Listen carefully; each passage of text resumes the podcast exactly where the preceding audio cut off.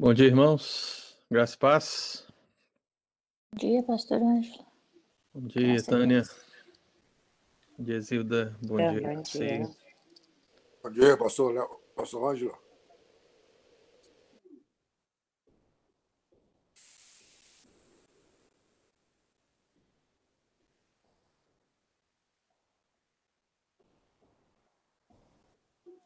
O sistema travou.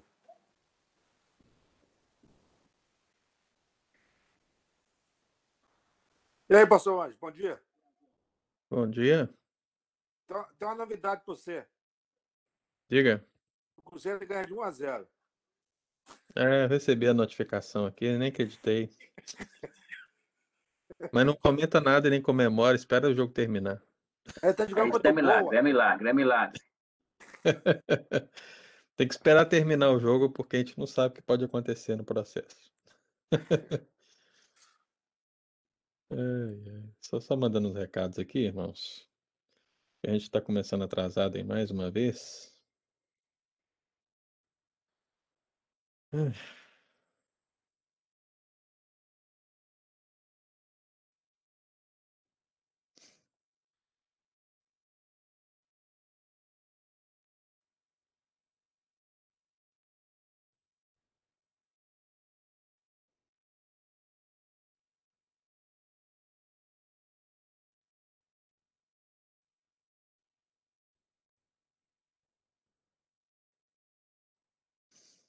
Vou esperar só guardar mais um pouco aqui se chega mais alguém. Olá. Bom dia. Bom dia, Estevão. Eu troquei de computador, foi difícil de entrar aqui agora. Pedindo meu e-mail, meu password, um monte de coisa. Tava dormindo. Fala a verdade. Eu tava era dormindo, Estevam. É, né?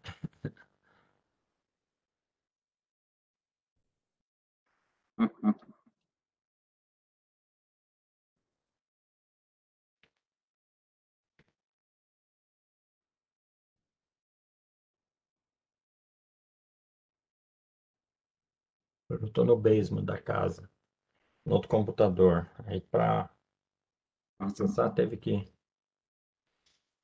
instalar um, o Webex, everything, tudo o que precisa fazer. Depois pediu meu e-mail. Eu falei, meu Deus, eu pedi meu e-mail para não entrar na na conta?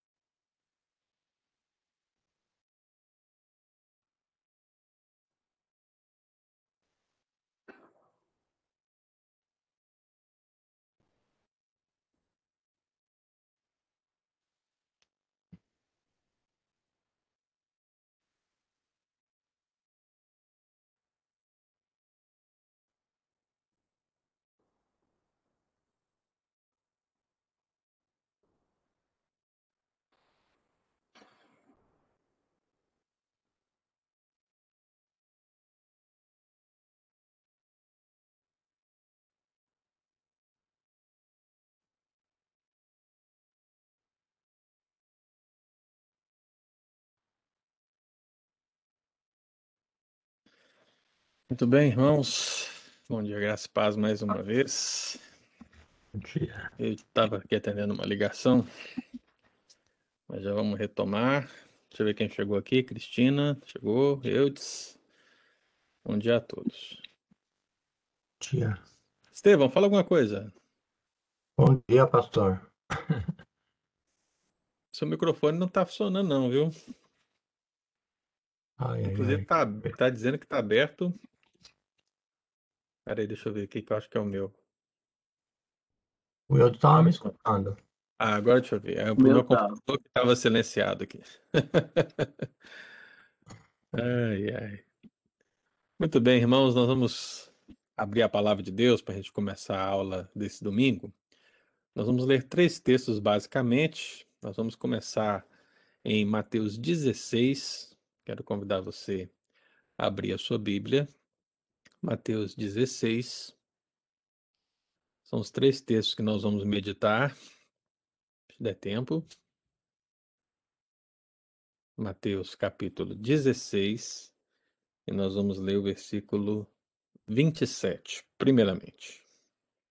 Mateus 16, versículo 27. Espero que todos tenham encontrado. Mateus 16, versículo 27, que diz assim: Porque o filho do homem há de vir na glória de seu Pai com os seus anjos, e então retribuirá a cada um conforme as suas obras. Então, esse é o primeiro texto. O segundo texto, nós vamos ler em Mateus 13. Então, você volta aí três capítulos. E inserido aqui dentro da parábola da rede, Mateus 13, 49 e 50. Mateus 13, versículo 49 e versículo 50, que diz assim: Assim será na consumação do século. Sairão os anjos e separarão os maus dentre os justos, e os lançarão na fornalha acesa. Ali haverá choro e ranger de dentes. Então, esse é o segundo texto. E o terceiro texto, segundo Tessalonicenses, capítulo 1. Segunda carta de Paulo aos Tessalonicenses, capítulo 1.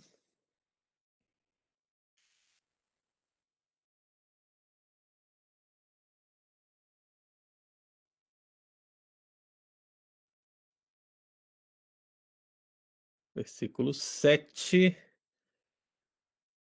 Eu vou ler do 7 ao 10. Segundo Tessalonicenses 1, 7 a 10.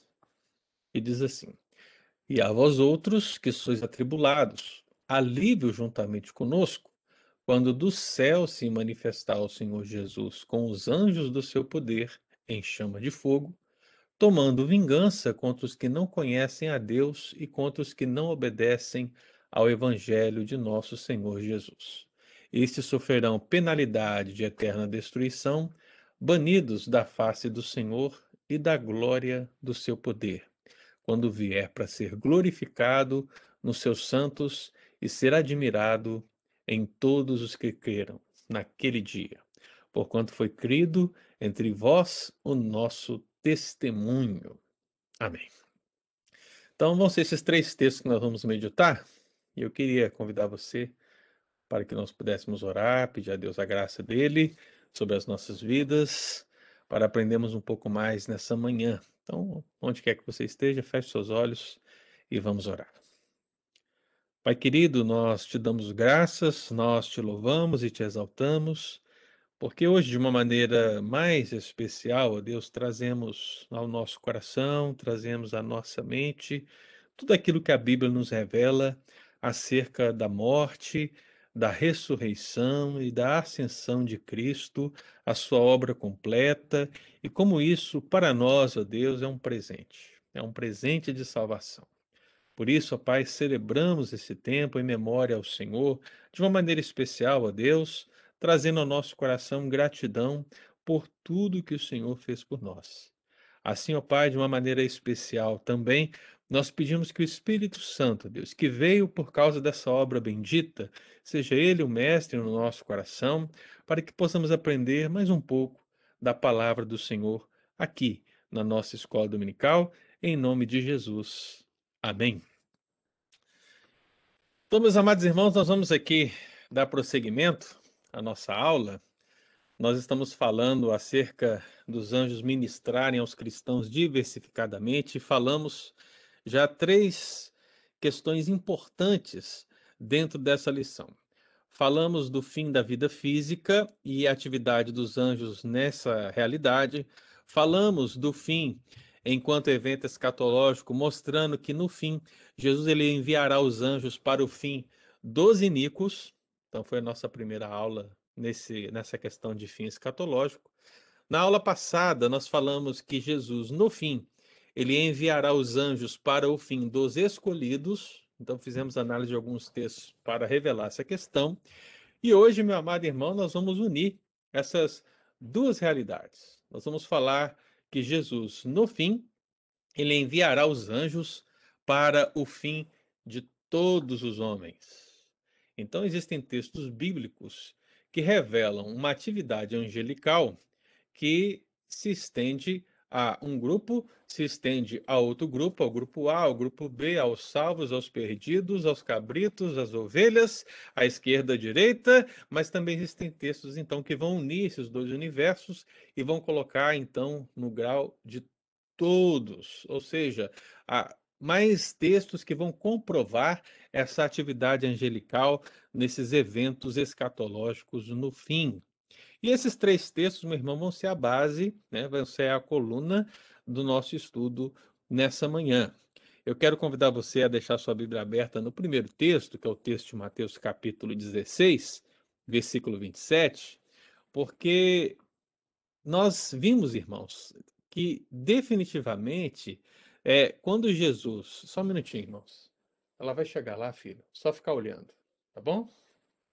Então, assim, Jesus ele demonstrou através das parábolas que nós já estudamos até aqui, que definitivamente os anjos estarão presentes no momento crucial do fim e revelou essa atividade focada naqueles que não creram no evangelho e naqueles que creram no evangelho. Agora, para sintetizar tudo isso, nós estamos analisando essa atividade que se trata necessariamente do mesmo evento, mas onde a palavra do Senhor foca no aspecto total, porque existem ensinamentos que estão nessa globalização dessa ação angelical. O que, que isso quer dizer? Quando você olha que o texto de Mateus 16, versículo 27, Jesus aparentemente está falando de algo muito comum do nosso dia a dia. O quê? O negar-se a si mesmo, o carregar sua cruz, o participar da, do sofrimento de Cristo. Nós sabemos, irmãos, que Cristo, ainda mais hoje, né, que nós estamos aí pensando em termos de Páscoa, na igreja nós vamos participar da mesa do Senhor, e é claro, toda vez que participamos da mesa do Senhor, trazemos à nossa memória essas realidades, mas ser igreja, ser cristão, passa pelo crivo de nós passarmos pelo mesmo caminho que o Senhor passou. Portanto, sofreremos como ele sofreu, morreremos como ele morreu, ressuscitaremos como ele ressuscitou, né? E estaremos para sempre com ele. Então, eu quando olho para a palavra do Senhor aqui em Mateus 16, 27, e vejo esse contexto do carregar a cruz, do negar a si mesmo, estou vendo justamente essa realidade. Mas quando ele chega aqui no versículo 27, ele meio que eh, estabelece o, o critério final dessa caminhada. Então você e eu que estamos aí caminhando, dia a dia da igreja, militando como igreja, vai chegar um dia final dessa caminhada, desse carregar a cruz, desse negar-se a si mesmo, e ele vai, ele vai é, concluir todo esse diálogo quando ele diz, porque o Filho do Homem, que é uma expressão messiânica, toda vez que você ver, é, vir essa expressão Filho do Homem, essa expressão é uma expressão messiânica, como a expressão ungido, né? como a expressão raiz de Davi, como a expressão Messias, como a expressão Cristo são expressões que revelam esse caráter messiânico e essa expressão foi usada por Jesus muitas vezes. Então, o filho do homem é ele mesmo. Então ele diz: porque o filho do homem há de vir na glória de seu Pai. E aí, mais uma vez, como os textos anteriores já meditados, ele diz que os anjos vêm com ele. Os anjos estão presentes. E é justamente nesse retorno triunfal em glória com os anjos que ele, portanto, vai realizar o julgamento final. E diz o texto: ele retribuirá a cada um conforme as suas obras. Então, meu querido, a, uma primeira análise que nós precisamos fazer desse versículo é pensar nesse aspecto da presença dos anjos com Cristo retornando em termos de retribuição. Retribuição, porque o texto diz: retribuirá. Você já viu a parábola do joio e do trigo? E na parábola do joio e do trigo, os ceifeiros, que são os anjos, eles, no momento da, da colheita, eles retiram o joio do meio do trigo. O joio é ajuntado e o, o, o, joio, o joio, o trigo é ajuntado e o, o, o joio ele é juntado em feixes para ser queimado. Portanto, você vê claramente esse critério da separação que acontece ali. Essa separação, ela se dá efetivamente por esse aspecto da retribuição que aparece aqui. O texto diz: retribuirá a cada um conforme as suas obras. Então veja que o joio será retribuído como joio e o trigo será retribuído como trigo. A verdade é que o texto bíblico ele está usando aqui uma linguagem monetária, uma, uma linguagem financeira. Essa, essa palavra que tem a ideia de retribuir não é só a ideia de dar a alguém é, em virtude de que ela me deu algo. Não. É uma, uma linguagem que remete a, a pagar a totalidade do que é devido. Então, basicamente, é, olha, se o Estevão está me devendo mil dólares, ó, tem que acertar amanhã, viu, Estevão? Tem que acertar amanhã, viu? Estou esperando lá. se o Estevão me dá 999, ele ainda está em dívida. Então, quando, quando o, o, conceito bíblico apresenta essa, essa expressão retribuirá, ela está dizendo o seguinte: o Estevão me deve mil e ele me pagou mil.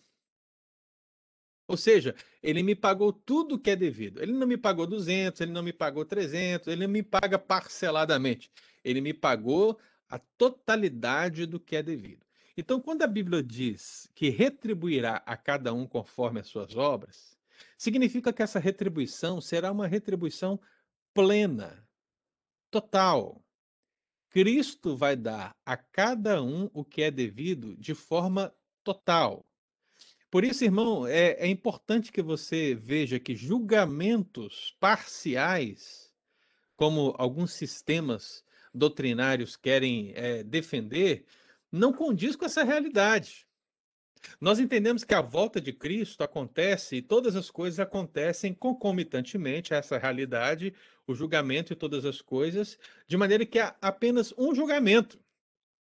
Agora, existem pessoas que vão dizer que existem vários julgamentos: julgamento dos ímpios, julgamento da igreja que está no céu, julgamento da igreja que está na terra, o julgamento de tanta gente, de tantas maneiras, de tantas formas, complexam algo simples, que a Escritura declara que Cristo com os seus anjos virão, estarão presentes e ocorrerá essa retribuição global da dívida. Então, meu amado irmão, é o seguinte: qual é a dívida do joio com o seu senhor, com o senhor da terra? Qual é a dívida do trigo com o senhor da terra? Joio e trigo têm uma dívida. A diferença do trigo é que o trigo ele tem uma dívida que já foi paga. Entende? Na verdade, talvez a expressão mais mais clara seria a sua dívida, né? A sua, a sua cédula de dívida foi rasgada. Porque é justamente isso que Paulo declara. O escrito de dívida, ele foi rasgado. Não há mais. Então Cristo pagou. É por isso que você é trigo. Você é trigo, meu irmão, porque Jesus pagou a sua dívida. Agora, o joio não. O joio permanece na sua condição e a sua dívida é alta. E essa dívida será cobrada pelo Senhor nesse retorno. Então, Cristo dará ao joio o que é devido, será a sua recompensa. Então, essa palavra recompensa, irmão, ela tem um sentido positivo e um sentido negativo.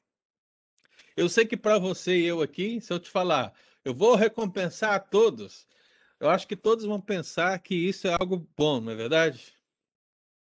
Se eu dissesse isso, ó, preste atenção, eu vou recompensar todos. Você vai pensar em, em algo bom ou algo ruim? Eu acho, eu imagino que a maioria aí, se não todos, vão pensar em algo positivo. Mas a palavra recompensa, meu irmão, ela tem um sentido negativo também. E o grande problema é você achar que só tem um sentido positivo. Não. A recompensa, essa retribuição, ela está no sentido negativo, no sentido de que a retribuição que se merece. Então, qual é o sentido negativo? A retribuição que se merece, ou seja, o joio, ele não creu no Senhor, o joio, ele não viveu sua vida para a glória do Senhor, ele recebe o que, o que merece. Portanto, o aspecto negativo da retribuição. Para nós, igreja, trigo, nós temos o aspecto positivo da retribuição, ou seja, nós recebemos a recompensa que não se merece. E qual que é a recompensa que não se merece? O céu. O novo céu e a nova terra. Então, são dois aspectos. Eu tenho até lá no meu blog uma pastoral que fala sobre o outro lado da recompensa, justamente por causa disso, porque algumas pessoas, quando pensam em recompensa, só pensam em questões boas, pensam em recompensa como algo bom. Mas a grande verdade é que a Bíblia apresenta a recompensa em um duplo sentido. Então, há o sentido bom e há o sentido ruim. Há o sentido positivo e há o sentido negativo. Então, a Bíblia diz que retribuirá a cada um. E essa expressão cada um, meu irmão, ela se refere a todas as pessoas. Então, sejam homens, sejam mulheres, seja o seu status social qual for, seja a nação, qualquer uma delas, olha, todos os tipos de divisões que se pode ter em termos sociais, em termos políticos, em termos qualquer termos genéricos que você sugerir, a expressão cada um, ela está apontando para a esfera total, global dessa retribuição. Não haverá uma única pessoa sequer que deixará de receber o que é devido, ou que deixará de receber uma recompensa, seja ela a que se merece, seja ela a que não se merece, mas vão receber a recompensa. E aí o texto bíblico diz o quê? Conforme as suas obras. E aí, meu irmão, é, é importante nós destacarmos aqui que essa esse conforme as suas obras não quer dizer que a salvação se dá por obras. Né? Obviamente, a salvação é pela graça em Cristo Jesus. Ela vem mediante a fé, que é dom de Deus, não vem de nós. Então, a salvação é toda de Deus. Agora, a Escritura, ela possui um ensino claro e, ao mesmo tempo, obscuro acerca dessa expressão conforme as suas obras. O que é claro? o que é claro é que essa expressão, conforme as suas obras, ela está dizendo, ela é uma evidência, preste atenção, irmão, ela é uma evidência, evidência de que a sentença divina possui graus de castigo e graus de glória. Você entende isso? Isso é claro para mim na escritura. Existem, se você pensar o seguinte, olha, todo joio Preste bastante atenção nisso. Todo joio estará na fornalha para ser queimado, mas uns queimarão mais que os outros. Hum. Olha só. Todo o trigo estará no novo céu e na nova terra, melhor dizendo, na nova Jerusalém, desfrutando de toda a glória divina, de tudo aquilo que é, se revela nesse lugar, mas uns mais que os outros. Aí por que, que eu disse que é claro e obscuro? É claro porque a Bíblia diz isso. Ora, se é conforme as suas obras, as obras de cada um diferem umas das outras. Diferem. Então, algumas pessoas, todas receberão um duplo juízo. Qual é o duplo juízo? Céu e inferno. Esquerda ou direita? O vinde benditos ou apartai-vos de mim malditos? Esse é, essas são as sentenças globais. Agora, dentro das sentenças globais, há um ensino obscuro, que é difícil de explicar, que remete a esses graus de castigo ou graus de glória que a Bíblia deixa claro que também haverão. É o chamado galardão, que também tem um sentido positivo e negativo, porque galardão e recompensa são as me a mesma coisa. É a mesma coisa. Então, nesse sentido, há um sentido positivo e um sentido negativo. Se você quiser estudar, eu não vou falar muito sobre isso, não, eu vou me alongar bastante, mas se você quiser estudar alguns textos que eu sugiro que você leia para essa questão, seria Lucas 12, né? Se você quiser anotar aí. Lucas 12, versículo 47 e 48. É, deixa eu ver se consigo aqui comentar com todos. É, eu vou escrever aqui, ó. Lucas 12, 47 a 48. É um texto que é interessante, que fala disso. Talvez 1 Coríntios 3, 12 e 14 seria um outro. 1 Coríntios 4, 5. É, 2 Coríntios 5, 10. E Apocalipse 20, do versículo 12 ao 15. Esses são alguns textos, irmãos, que falam mandei no bate-papo para todos, né? São alguns textos que vão dar aí o fundamento para essa questão do galardão, para essa questão da recompensa. Se você quiser também, você pode acessar lá o meu blog depois, é PR Ângelo Vieira, blogspot.com. E aí você vai encontrar, você procura lá o outro lado da recompensa, que é uma pastoral. É o outro lado da recompensa. E aí você vai também, né, ali tem alguns textos, algumas reflexões, é uma pastoral breve, mas que pode ajudá-la a entender talvez um pouco mais essa questão. Então, o primeiro texto, irmão, o primeiro texto está dizendo isso: que os anjos estarão presentes com Cristo no fim de todos, para trazer retribuição total a todas as pessoas, sejam elas o joio, sejam elas o trigo, ou seja, a cada um conforme as suas obras todos receberão literalmente o acerto de contas com o justo juiz. Isso ocorrerá.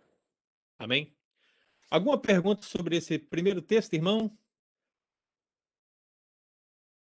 Vamos lá, vamos lá, vamos lá. Alguma pergunta? Deu para entender? Senão eu vou avançar para o segundo. Nenhuma pergunta? Beleza, então. Então vamos avançar para o segundo. Abra sua Bíblia lá em Mateus, capítulo 13, que é um texto que a gente já leu, né? Mas aí concentra nele agora. Deixa sua Bíblia aberta em Mateus 13, versículo 49 e o versículo 50. Você já está assim meio fundamentado nesse contexto, porque é aquele contexto das parábolas do reino. Então, a gente tem falado bastante das parábolas do reino nas últimas aulas, não é verdade? falamos da parábola do semeador, falamos da parábola do joio e do trigo, é, citamos essas questões dentro desse contexto, e agora eu vou citar uma parte da parábola da rede, a rede que está dentro desse contexto aí. Mas olha só que interessante, a, a parábola da rede, né, ela, ela é muito similar à parábola do joio do trigo. Né? Parece que o Senhor ele usou duas parábolas para contar uma mesma verdade, ainda que com perspectivas diferentes. E quais são as perspectivas diferentes? A parábola do joio e do trigo tem joio e trigo sendo separados pelos ceifeiros na terra do Senhor. Então, o que, que isso significa? Que Deus envia os seus anjos para separar os escolhidos dos ímpios no fim. Explicado pelo próprio Senhor Jesus. Agora, na parábola da rede, o que, que nós temos? Nós temos os pescadores indo ao mar, lançando a sua rede e trazendo os peixes.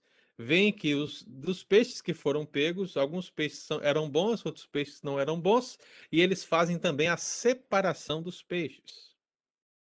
E nesse sentido dessa separação, comparado com a separação do joio do trigo, a gente tem algo bem similar. Então, ao meu ver, meu irmão, nós temos aqui um ensino muito claro, onde Cristo ele está falando de parábolas por parábolas, mas de eventos muito parecidos ou iguais.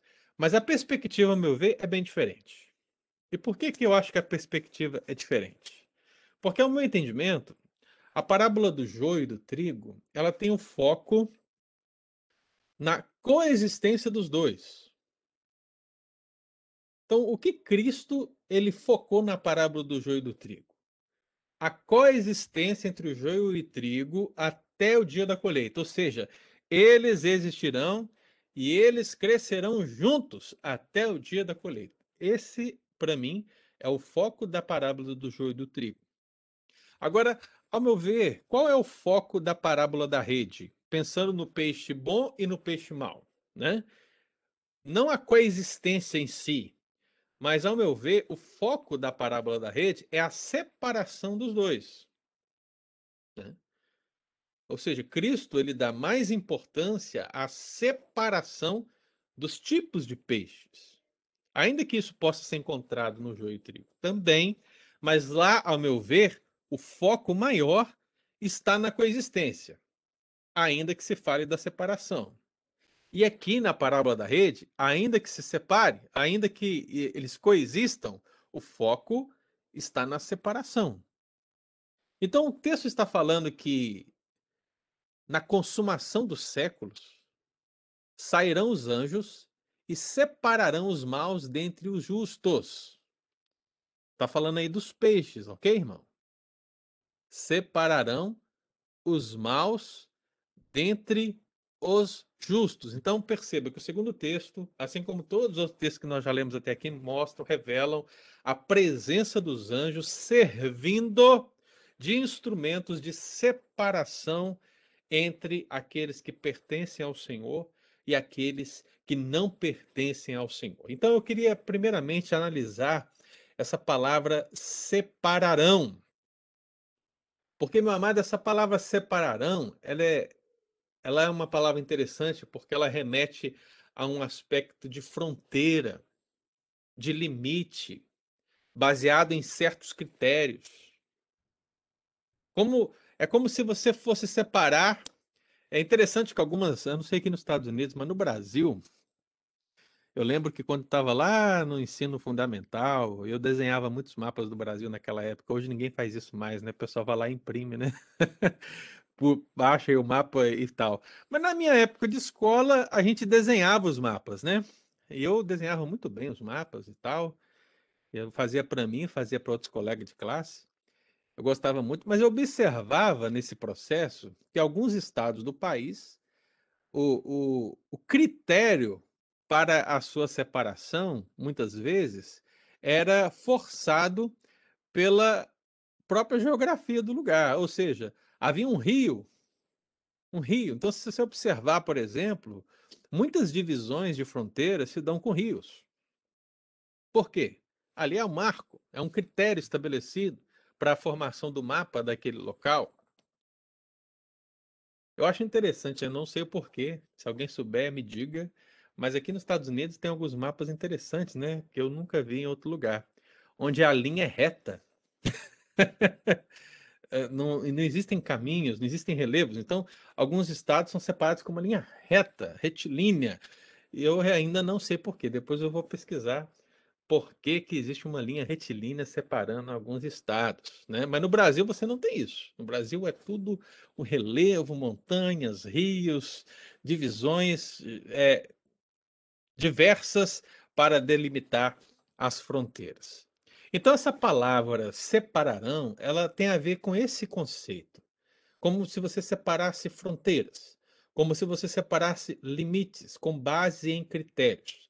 Então o que a Bíblia está dizendo aqui para nós, irmãos, é que no fim, com a presença e a ação dos anjos, Cristo irá separar, com base em critérios, ele irá separar as fronteiras dessas duas grandes nações, a nação lavada e remida pelo sangue do Cordeiro de Deus e a nação do filho das trevas, de Satanás, da semente maligna, daqueles que perseguiram a igreja do Senhor Jesus.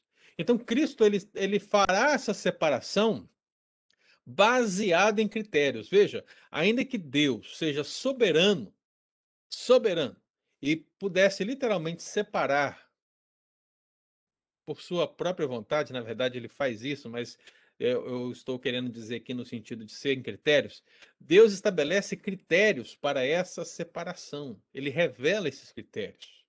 Ele aponta esses critérios. E esses critérios vão estar estabelecidos para nós, irmãos. E é interessante, porque essa palavra separarão, ela aparece em um outro texto. É, se você puder, vai lá na frente, no capítulo 25 de Mateus. E, e veja o versículo 32. Quem achar aí pode ler para mim. Alguém aqui no bate-papo, né? Falou aqui. Ah, o Eudes, né? Tem um documentário no History Channel que conta a história da geografia dos Estados Americanos. Ah, vou, vou analisar isso aí, viu? Eu gosto muito do canal do History. Vou ver isso aí, porque é interessante, né? 25, 32. Isso, pode ler para nós. E todas as nações serão reunidas diante dele, e apartarás uns dos outros, como o pastor aparta dos bodes as ovelhas. Olha que Esse? interessante, né? Esse Ah. aí. Você vê, olha só como é que Cristo ele apresenta o grande julgamento. Ele reúne as nações. Primeiro, irmão, o que são nações? São povos que são separados por fronteiras, línguas, culturas e outros fatores. Mas Ou veja que Cristo. cada igreja, a gente desce os negócios. Antes de igreja Oi? não dá, não. Como é que é, Nilma? Ó, desculpa. sorry, pastor. Eu deixei o microfone ligado e eu falei um negócio com a Ana Flávia, me sorry. Ainda bem que você não falou nada demais, hein? Sorry, já pensou se eu tô... Nossa, Deus, já pensou se eu tô falando mal de alguém? Nossa! Conselho amanhã. Perdida. Tava perdida. Ia ser excomungada. Ai. Então, então, irmãos, assim, perceba que todos aqueles que estavam separados por esses critérios que eu falei, agora são reunidos na presença de Cristo, dos seus anjos, da igreja. E o que acontece? Ele reúne para separar. Né? Cristo reúne para separar.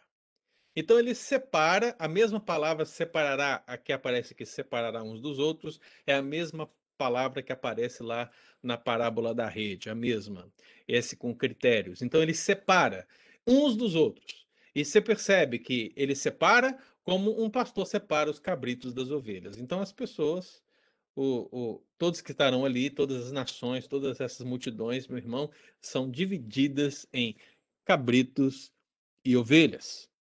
Um outro texto que pode revelar essa vontade é João 5. João 5, versículo 29. Se alguém achar rapidinho aí, ó, lê para nós João 5, 29, porque lá Jesus ele está explicando a sua missão, a sua missão nessa terra. E ao chegar no versículo 29, o que, que ele diz? Os que tiverem feito bem para a ressurreição da vida, e os que tiverem praticado mal para a ressurreição do juízo. Então perceba que o critério em termos genéricos é bem e mal. Os que tiverem feito bem e os que tiverem feito mal. Agora, meu irmão, isso jamais pode ser visto da perspectiva humana. Porque se você vê da perspectiva humana, literalmente humana, você vai acreditar que a salvação se dá por obras. Então você precisa fazer o bem para você ser salvo. Mas não é isso que o texto bíblico está dizendo. Na verdade, o ensino geral da Escritura aponta que as boas obras elas são um, um aspecto visível na vida daquele que nasceu de novo. Precisa ser, irmão, uma realidade na vida de alguém que nasceu de novo. Na verdade, se, for, se não for assim, Efésios 2 é uma mentira, né? Pastor, Diga. o contexto aí de João 5, 29, é, é, é, se não me engano, ele está falando de crer no filho e rejeitar o filho, né? O praticar o bem e o mal é a questão de crer no filho de Deus ou rejeitar o filho de Deus, né? Justamente, né? E, e não apenas isso, viu, meu cara? Dentro desse contexto e no o amplo, né? Vai revelar aspectos muito maiores.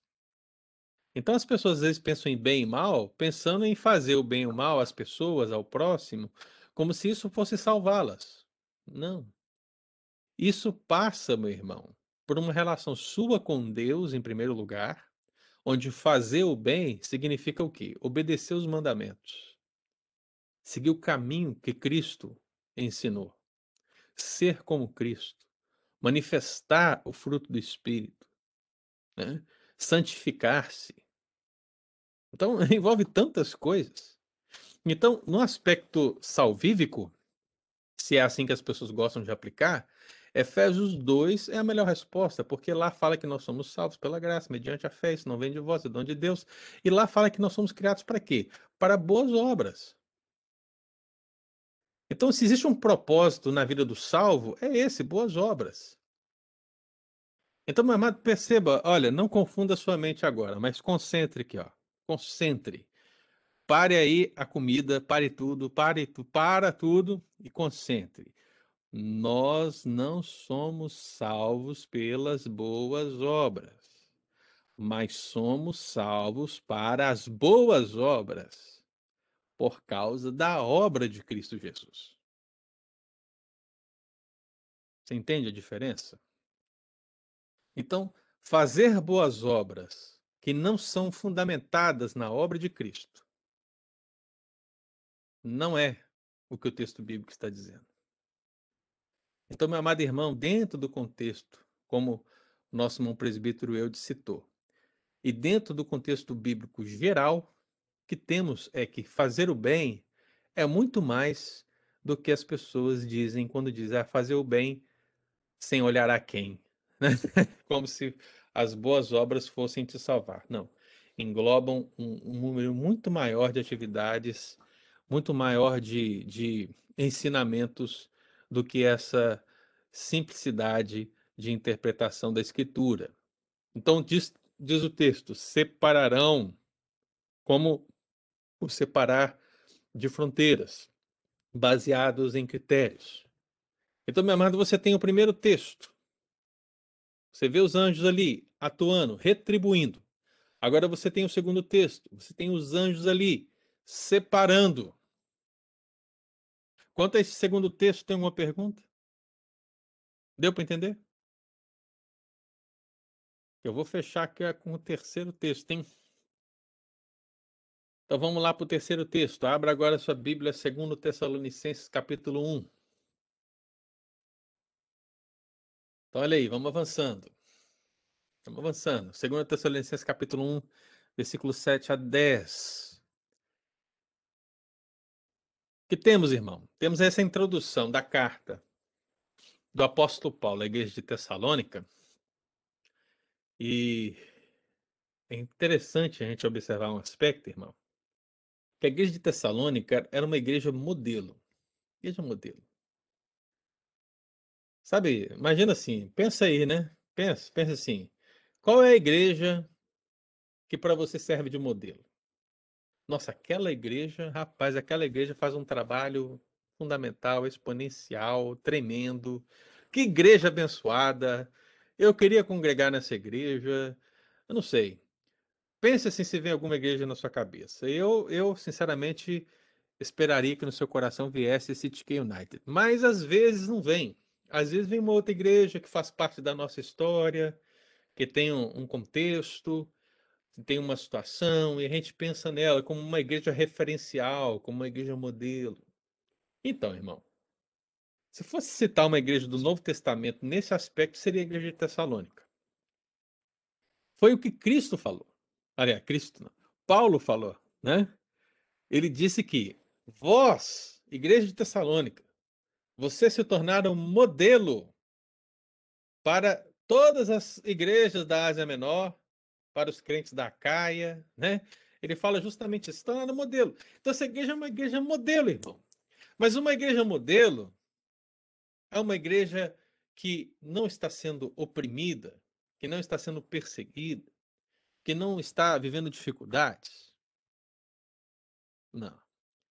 Então, assim como qualquer outra igreja, quaisquer outros filhos de Deus, essa igreja passa por dificuldades.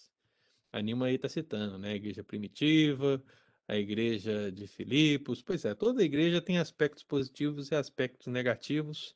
Só tem uma igreja que não tem aspecto negativo, irmão. É aquela que está no céu. Só essa. As outras todas têm aspectos positivos e aspectos negativos. Mas aqui o texto está dizendo: para os crentes modelo, ele diz: a vós outros que sois atribulados. Então, a igreja é modelo, mas é uma igreja atribulada. Então, irmãos, tira da sua cabeça a ideia de que no dia que a igreja estiver aí crescendo, a igreja estiver funcionando perfeitamente, como uma engrenagem, né, como um organismo e tal, que os problemas vão desaparecer, que não vão, eh, continuarão. O desenvolvimento da igreja precisa acontecer em meio a tudo isso. Então, vós que sois atribulados, Jesus ele está prometendo alívio. Olha o texto aí, ó. Alívio. E quando ele fala desse alívio, esse alívio é como um descanso em meio às perseguições, em meio às opressões que a igreja estaria sofrendo, ele usa duas expressões aqui nesses versículos que vão reforçar esse aspecto dúbio da retribuição. Ele diz aí no versículo 8: em chama de fogo, tomando vingança contra.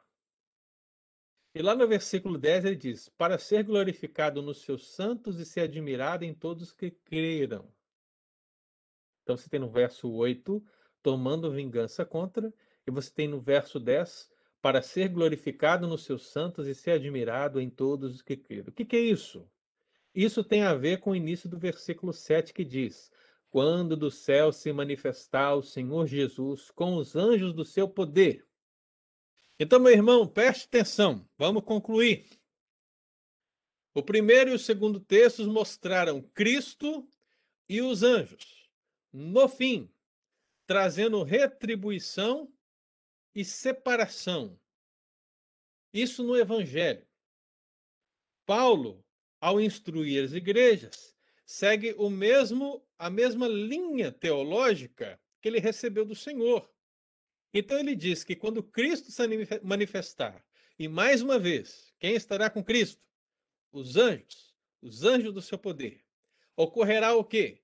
Mais uma vez essa separação e essa separação para aqueles que praticam o mal, para o joio, para o peixe ruim, ela é usada aqui no texto em termos de expressão como ele tomará vingança contra.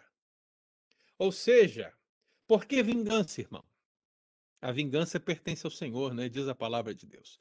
Por que vingança? Porque a igreja ela é perseguida, ela sofre, ela é morta, a igreja ela está sofrendo desde o início, né? E todo esse sofrimento, meu irmão, ele será punido pelo juiz que trará a vingança sobre os inimigos da igreja no fim. Então a vingança vem. A vingança virá, diz o Senhor.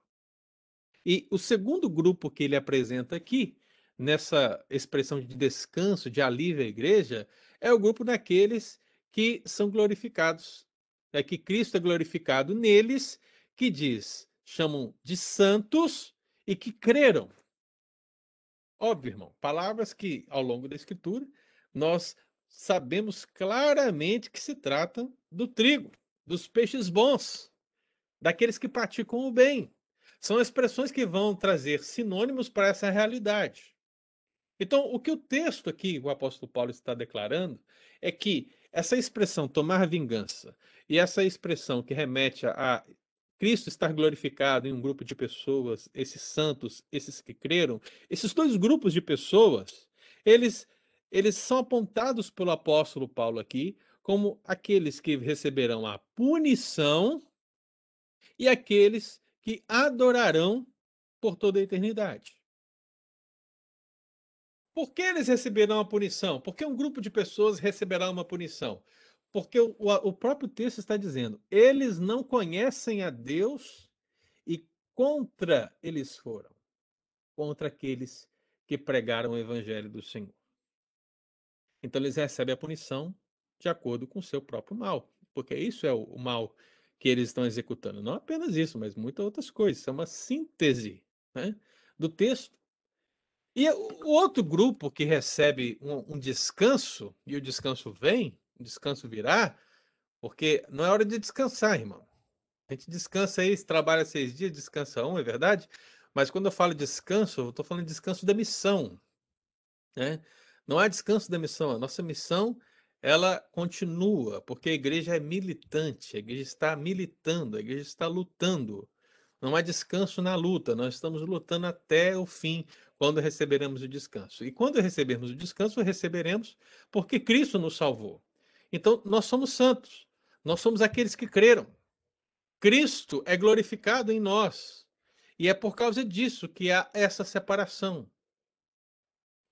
Mais um texto, irmão, que vai referendar essa realidade. Então, o que, que eu gostaria de deixar claro para os amados irmãos no final da aula de hoje? Pensando nesses três textos que nós analisamos hoje. Preste atenção, amado. Quanto a nós, eu e você, se você é trigo, se você é um peixe selecionado para o mercado, eu vou até abrir um parênteses aqui, porque talvez algumas pessoas não sabem, né? Mas vamos pensar aqui nessa parábola da rede um pouquinho. Eu acho que tanto hoje como naquela época, mas naquela época especificamente, haviam três maneiras de você pescar o peixe. Eu não, não sou pescador, viu, irmão? Não sou. Mas eu observo, né, que tem algumas similitudes com o dia de hoje. A primeira maneira de você pescar o peixe é aquela básica de você colocar o anzol e jogar na água, né? Essa é a básica. A segunda maneira, ela se dava de uma maneira similar ao que o pessoal faz hoje lá no Brasil, né? principalmente em Minas, não sei em outros lugares. Mas lá em Minas eu sei que eles usam o, o nome de tarrafa, né? Quem aí é do interior, né? Sabe o que é uma tarrafa, né? Porque o pessoal fazia aqueles poços, né? E tal, colocava os peixes, aquela coisa toda. Aí o cara entrava lá na água com a rede então tem todo um esquema né, de juntar a rede e tal, e ele lança a rede na água. A rede se abre e ali ela cai, ela funda e ele puxa os peixes. Essa é a segunda maneira. Não é tarrafa, viu, irmão? Mas é bem similar à tarrafa. E a terceira maneira de se pescar os peixes, ela se dava pelo arrastão, né? Um arrastão. Como é que era isso?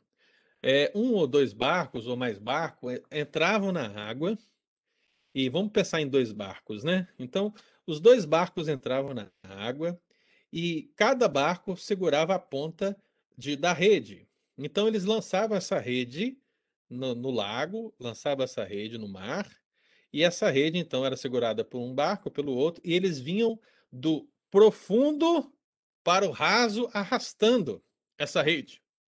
Né? É por isso que é chamado de arrastão. Então, eles vinham arrastando os peixes para a praia, para a areia. Então, quando eles chegavam na beira da areia, ali eles puxavam a rede, e aí, aí o princípio da parábola é esse, viu, irmão? A forma da parábola da rede é essa, é o arrastão. Não é o da tarrafa, é o arrastão. Por quê? Porque eles trazem para a areia, e ali, quando eles chegam na areia, tem todo tipo de peixe que você imaginar ali né? É, Joaquim Jeremias ele fala que havia um, uma, uma qualidade de 20 espécies de peixe no mar, nos mares, nos rios ali de Israel daquela época. Então eram puxados esses peixes e aí vinha de tudo, vinha de tudo. E, só que nem tudo era comercial. Então, basicamente, o seguinte: vamos pensar aí, né? Vinha traíra, mas vinha também o quê? Eu esqueci o nome daquele, gente. Aquele horrível que tem gosto de terra. Quem lembra? Sim. Bagre, né? Bagre. Gente, que gosto de terra, que coisa horrível, né? Tem gente que gosta. Deus abençoe, viu, meu irmão? Mas para mim, seria como se viesse traíra e bagre. Então, o que, que você faz? Você pega a traíra, Coloca num balde com água para levar para o mercado e vender. Você vai vender, vai ser benção, porque esse peixe é de qualidade. E aí vem o bagre, você olha para o bagre e fala assim: Isso aí só presta para ser queimado, não presta para nada isso aí. Né? Basicamente, todas as pessoas que estavam no entorno de Cristo ali, no contexto da parábola, sabiam o que, que era isso. Então, quando Cristo falou que no final dos tempos haveria essa separação, esse ensino ficou muito claro para todas aquelas pessoas que viviam aquela realidade. Então, o critério da parábola da rede é o mercado para peixes, certos peixes, e outros não. O critério para a parábola do joio e do trigo envolvia algo ser trigo, algo ser valoroso e outra coisa ser uma erva do campo que para nada serve. E meu amado, no fim, no fim, quando Cristo e seus anjos se manifestarem, essa separação ocorrerá novamente. Então, seja você trigo, seja você esse peixe selecionado, ou seja você aquele adorador de Deus, que é santo, onde Cristo é glorificado na sua vida, que crê no Senhor. Os três textos que nós mencionamos aqui nessa manhã. Se você está dentro desse contexto, meu irmão, firme o seu coração no Senhor e na graça que nos foi dada. Por quê? Porque para mim é muito claro. Qual é a aplicação que eu queria que esses três textos é, tivessem ao seu coração nessa manhã? Que o Senhor conhece os que lhe pertencem. Saiba disso. Eu, Cristina, Dulce, Estevão, eu, Iraci, Helena, Isilda, Lu, Tânia, o Senhor conhece os que lhe pertencem. Então Deus jamais, jamais ignorará o seu povo. Ele o amou em Cristo Jesus e ele o salvará. Ele cuidará dele. Então onde está isso? 2 Timóteo capítulo 2, versículo 19. Esse é o firme fundamento de Deus. O Senhor conhece os que lhe pertencem. E o que cabe a nós? O texto conclui, né? Aparte-se da injustiça todo aquele que professa o nome do Senhor. Então, irmão, irmã, se você olha para o fim escatológico sabendo que lá o Senhor vai separar, o Senhor vai retribuir, o Senhor vai recompensar, baseado nessas realidades. Se você, meu irmão, é alguém que pertence ao Senhor de fato e de verdade, então aparte-se da injustiça. Fuja do pecado. Santifique a sua vida. Professe o nome do Senhor com todo o seu ser. Né? Mesmo que nós estejamos aqui estudando angelologia bíblica, a verdade é que todo esse ensino não apenas traz conhecimento sobre os anjos, mas também traz conhecimento sobre nós. E o conhecimento sobre nós que eu queria que você guardasse no seu coração é justamente esse: o Senhor conhece os que lhe pertencem. Se você pertence a Cristo, meu irmão, dê um glória a Deus, exalte ao Senhor, né? E sirva Ele com alegria, em nome de Jesus. Amém? Glória a Deus. Perguntas? Glória a Deus. Amém. Glória a O Deus. pessoal tá dando glória a Deus. desculpa aí, ah, desculpa, mas repete os três textos, foi é, é, Mateus 13, 49, e o outro o outro é Mateus também, é 16, 27. 16, 27. Isso, lá fala Segundo retribuirá, né? Tessalonicenses 1. Segunda Tessalonicenses 1, esse eu anotei também, desculpa, eu boiei no segundo. Sim. Tranquilo, meu querido. Perguntas, irmão? Deu para entender? Pessoal aí? Ó, fechamos, hein? Fechamos o segundo tripé, hein? Fala, Estevão. Douglas, eu vou falar que eu entendi tudo. Benção, Bem, bem esclarecido. benção. Então, pastor, eu- pastor, pastor, dando uma dica aí, viu? Você laçar um anzol, você precisa de uma iscazinha, viu? Você não pega nada, não. viu? é verdade, viu, Iraci? Verdade.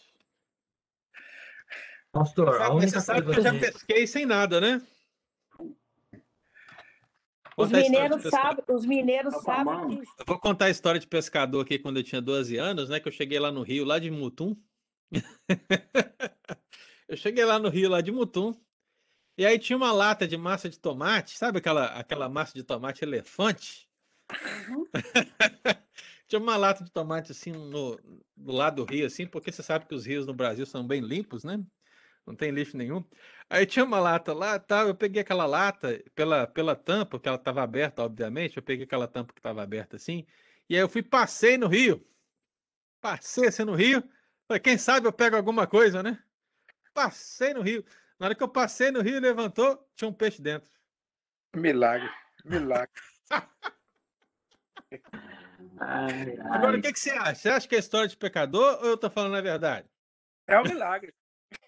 É um milagre, assim, é um milagre, viu? É, deve ser verdade. Eu, eu já ouvi dizer que se pega cascudo na loca, você enfia a mão e pega assim, né? É? Eu nem sei que peixe que era, viu, Edson? Era um peixe fininho. Pastor, a- a- a- agora é sério, como é que chama aquele, aquele, aquele dispositivo que os caras fazem lá na roça para pescar cambeva? Como é que é?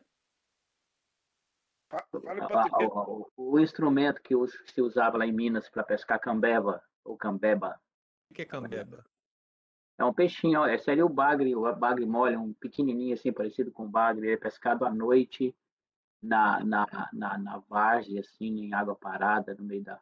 Mandi, mandi. Aí, ó, Iraci Eu não sei se fala chama mandi, não. Lá, lá na minha terra chama cambeba, ou cambeba. Tava tentando lembrar o nome aqui. Mas é interessante, lembrei, que é interessante lembrei, o fato lembrei. da- dos três tipos de pescaria Meu, daquela pa- meu época. pai pescava Hoje com parão. Já ouviu falar em parão? Não, não, não. Interessante. Pescava Eu muito. sou pescador mesmo, hein? Eu sou, sei nada disso aí, não. Não, eu também não sei não, cara. Eu odeio pescar.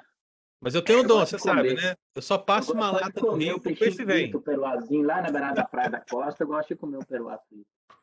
Ai, ai. Se eu, se eu, eu acho que se eu não fosse pastor, eu ia pescar, viu? Porque os peixes iam vir tudo. Aham. Eu ia É, roubar é. umas latas assim, É, ia pra quem- colocar e ia puxando Pra assim. quem pesca com, la- com lata de, de massa de tomate, pega peixe assim, os caras desses com um barco na rede, ele fica milionário. Rapaz, a vantagem eu posso contar e você vai ficar pensando assim, poxa, é verdade? É uma história de pescador? O que que você acha? Eu acho que não é uma história de pescador, é uma história de pecador. É uma história de pecador? Deixa eu pensar. Pastor Naquela pecador. pecador mesmo, miserável, viu? Hoje eu sou um pecador pior, verdade, né? Porque eu conheço os meus pecados, né? Mas é verdade, viu, Tânia? É verdade. Isso aconteceu mesmo, viu? Aconteceu. Só serve pra gente ficar rindo hoje em dia. Mais alguém, irmãos, quer contribuir, quer trazer aí alguma situação sobre o nosso estudo de hoje?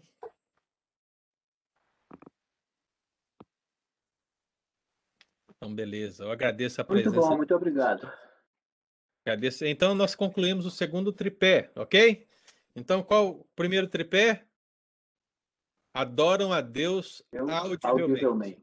Segundo tripé, ministram aos cristãos diversificadamente. Exatamente. Então, vamos começar agora o terceiro tripé no próximo domingo.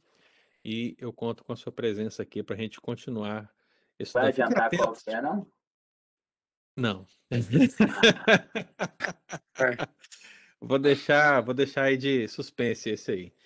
Mas é, eu queria que os irmãos é, ficassem atentos durante a semana, né?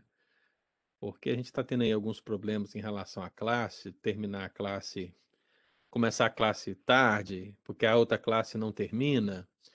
É, e o pastor Pedro ele precisa de mais tempo, às vezes, para falar com as pessoas. Então, eu estou vendo com ele aqui a possibilidade. A gente está discutindo a situação e talvez a minha classe vá para nove horas, né?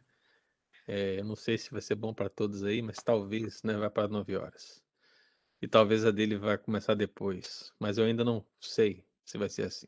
Mas fiquem atentos durante a semana. Se você receber alguma atualização no e-mail em termos de mudança de horário, então é isso mesmo, mudou para nove horas e aí vai ser o horário oficial.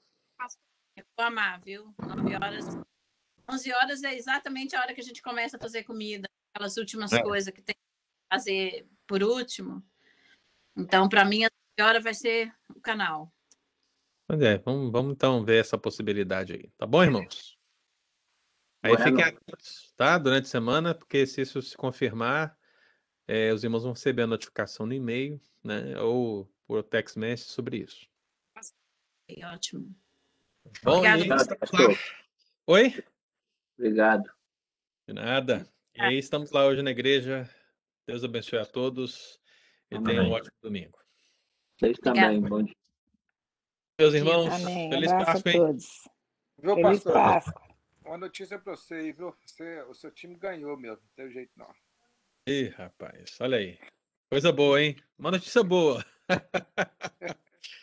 Olha, assim, você tá igual aqueles pais quando o filho faz uma coisa errada, né? Aí você fala assim: olha, o seu filho fez isso.